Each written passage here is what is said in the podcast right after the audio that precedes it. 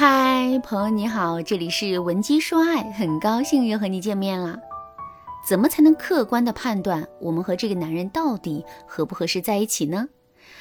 上节课我大家分享了第一个判断标准，下面我们再接着来说第二个判断标准。跟对方在一起的时候，你不会感觉到由衷的喜悦和兴奋。有一句话是这样说的：爱一个人就像是感冒打喷嚏，他是藏不住的。即使你捂住了嘴巴，爱意也会从眼睛里流露出来。这句话在形式上非常唯美，它的内核也是很深刻的，因为它揭示了一个道理，那就是爱是一种情不自禁的流露，它是不受控制的。那既然如此，我们完全可以根据自己在面对这个男人的时候内心最真实的感受来判断一下两个人到底适不适合在一起。就比如你在微信上跟男人聊天的时候，会感觉很享受、很欣喜吗？还是你感觉两个人的聊天很无聊，聊几句就想找借口终止聊天呢？再比如你每次跟男人约会的时候，内心都会很期待吗？还是你们把每一次约会都过成普通的一天了呢？还有一个很简单粗暴的判断标准是。你可以看一看，你们在单独相处的时候，是不是会有骚扰对方的想法？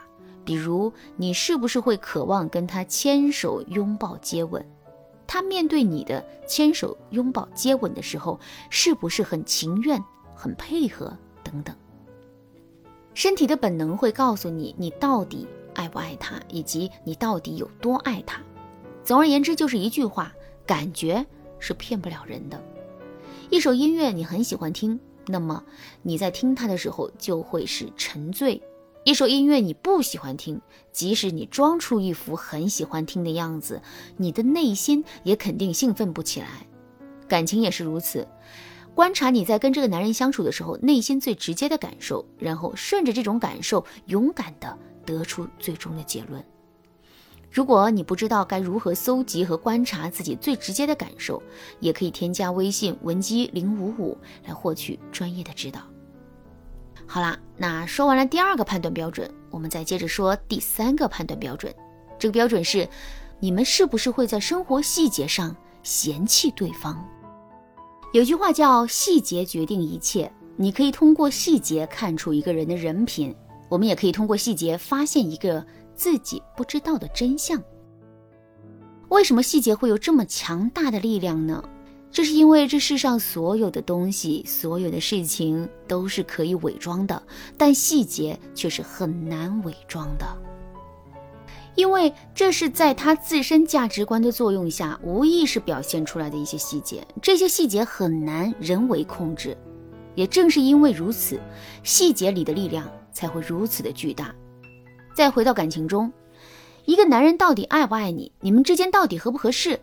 其实啊，这些都是可以从细节里看出来。就比如说，你张开怀抱去拥抱男人的时候，男人也会配合着你拥抱你，这是肯定的。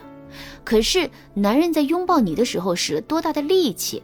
男人每次拥抱你的时长有没有变化呢？你跟男人对视的时候，男人的第一反应是什么？是闪躲？是渴望？是应付？还是深情呢？这些其实都可以反映出一个男人到底爱不爱你，是不是足够爱你。当然啦，在现实生活中，并不是所有人都能敏感地捕捉到这些细节的，所以我们还需要一种更直接、更容易操作的方式来判定两个人到底合不合适。这个方法就是，你可以仔细观察一下，自己是不是会在细节上嫌弃对方。对方又是不是会在细节里嫌弃你？就比如说，你吃了一半的苹果，转手递给男人去吃，你看男人是不是会没有任何犹豫的咬上一口？当你发现男人嘴角粘上饭粒的时候，你的第一反应是亲手帮他擦掉，还是提醒他自己擦掉？不同的反应和选择，其实就代表了两个人对这一段感情的认知和归属了。所以啊，我们可以多去观察一下这些细节，然后好好的判断一下自己是不是会嫌弃自己的男朋友，自己的男朋友又是不是会嫌弃你。好啦，说完了第三个判断标准，我们再接着来说第四个判断标准。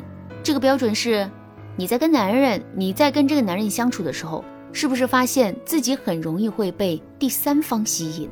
你很饿，吃了一个汉堡之后，你还是感觉有点饿，可是理智告诉你，你今天不能再吃东西了。于是呢，你就努力的克制住了自己想吃东西的想法。可是，虽然你在理性上阻挡住了自己想吃东西的想法，可你的感受却不会受到你的控制。比如，你在路上看到很多美味佳肴的时候，嘴里会忍不住流口水；你在想到自己很饿的时候，肚子就会咕噜咕噜的叫。其实这足以说明一个道理啊，那就是当我们内心的某种需求没有得到满足，或者是没有完全得到满足的时候，我们就会情不自禁的想要去满足它。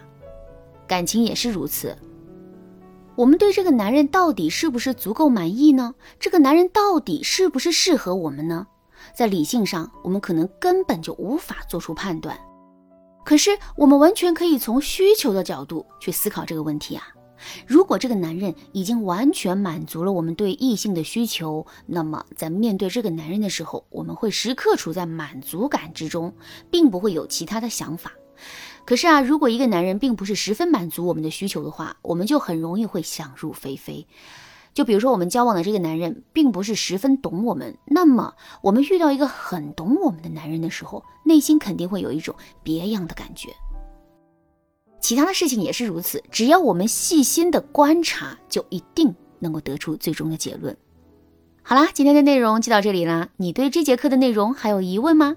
如果你也正在怀疑你跟自己的男朋友到底适不适合在一起，并且始终都无法得出结论的话，你可以添加微信文姬零五五来获取专业的指导。